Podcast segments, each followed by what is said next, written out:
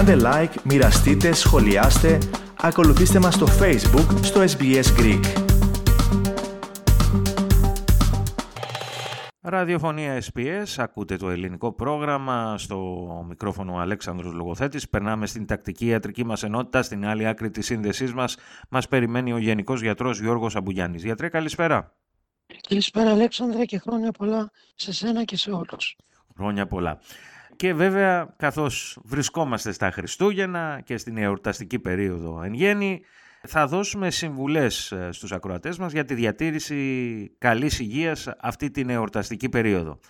Να ξεκινήσουμε λοιπόν γιατρέ από ίσως το μεγαλύτερο παράγοντα που επιβαρύνει την υγεία μας αυτές τις ε, εορταστικές ημέρες και αυτό είναι το άγχος, το στρες που λέμε. Άρα τι μπορούμε να κάνουμε για να διαχειριστούμε καλύτερα αυτό το άγχος, ε, να το αντιμετωπίσουμε καλύτερα και να αποφύγουμε τυχόν επιπλοκές ε, με την υγεία μας.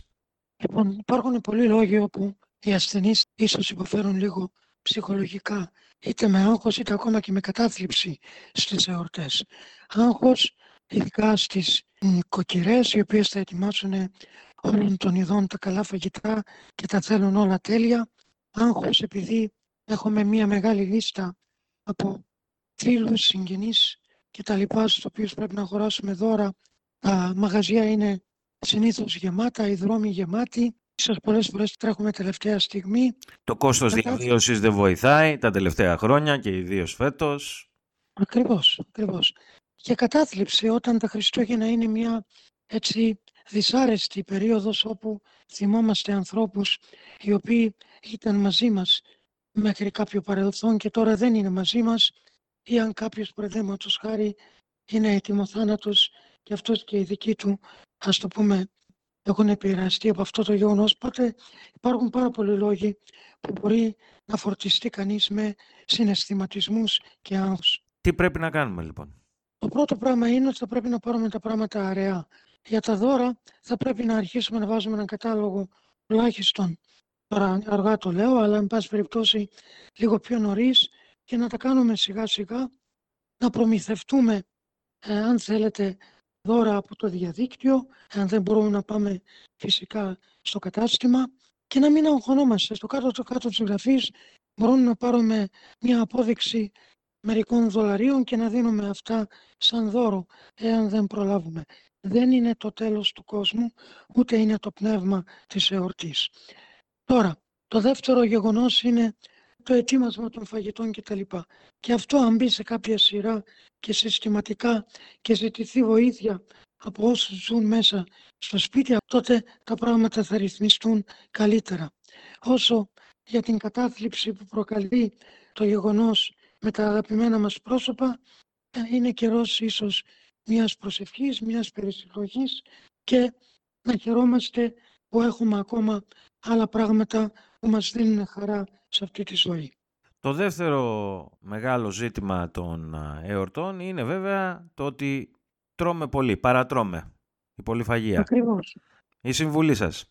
Εδώ το πρόβλημα είναι ότι μπορεί να έχουμε και καρδιακά επεισόδια και ότι γίνεται υπερβολική κατανάλωση. Συνήθως το τραπέζι των Χριστουγέννων είναι ανοιχτός μπουφές όπου παίρνουμε και ξαναπαίρνουμε και ξαναπαίρνουμε.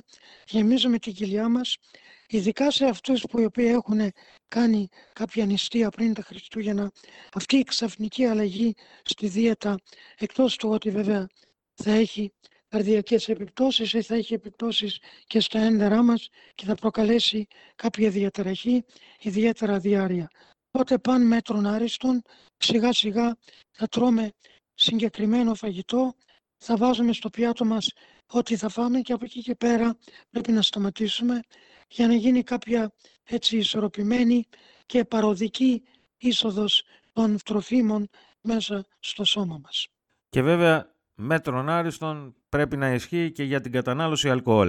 Βέβαια το ενόπνευμα έχει ένα τρομερό πρόβλημα διότι είναι καταπραϊντικό του κεντρικού νευρικού συστήματος και ελαττώνει τον χρόνο της αντιδράσεως ή των αντανακλάσεών μας. Είναι πολύ πιθανό μετά από ένα γερό ποτό να πέσουμε κάτω από έλλειψη ισορροπίας και να χτυπήσουμε το κεφάλι μας και να έχουμε αιμάτωμα υποσκληροειδές, δηλαδή κάτω από την μεμβράνη που είναι γύρω από τον εγκέφαλο. Και υπάρχουν πολλές περιπτώσεις ή σε καλύτερες περιπτώσεις να έχουμε ανοιχτές πληγές οι οποίες να θέλουν ράψιμο.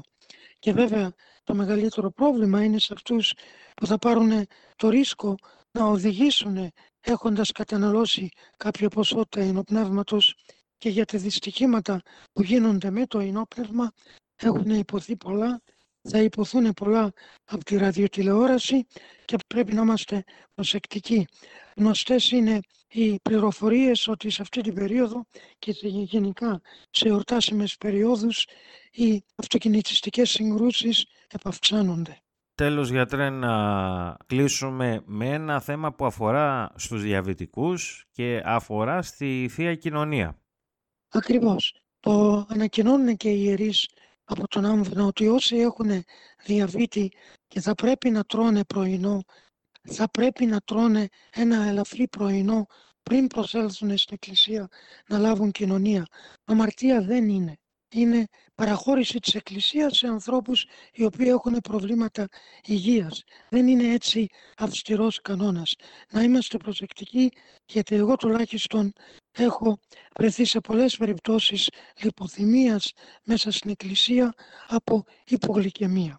Και με αυτά γιατρέ να σας ευχαριστήσω πολύ, να σας ε, ευχηθώ κάθε καλό για αυτές τις γιορτές, ε, να είστε πάντα καλά. Επίσης, Αλέξανδρε, σε σένα, στην οικογένειά σου και σε όλους τους ακροατές μας. Θέλετε να ακούσετε περισσότερες ιστορίες σαν και αυτήν; Ακούστε στο Apple Podcast, στο Google Podcast, στο Spotify ή οπουδήποτε ακούτε podcast.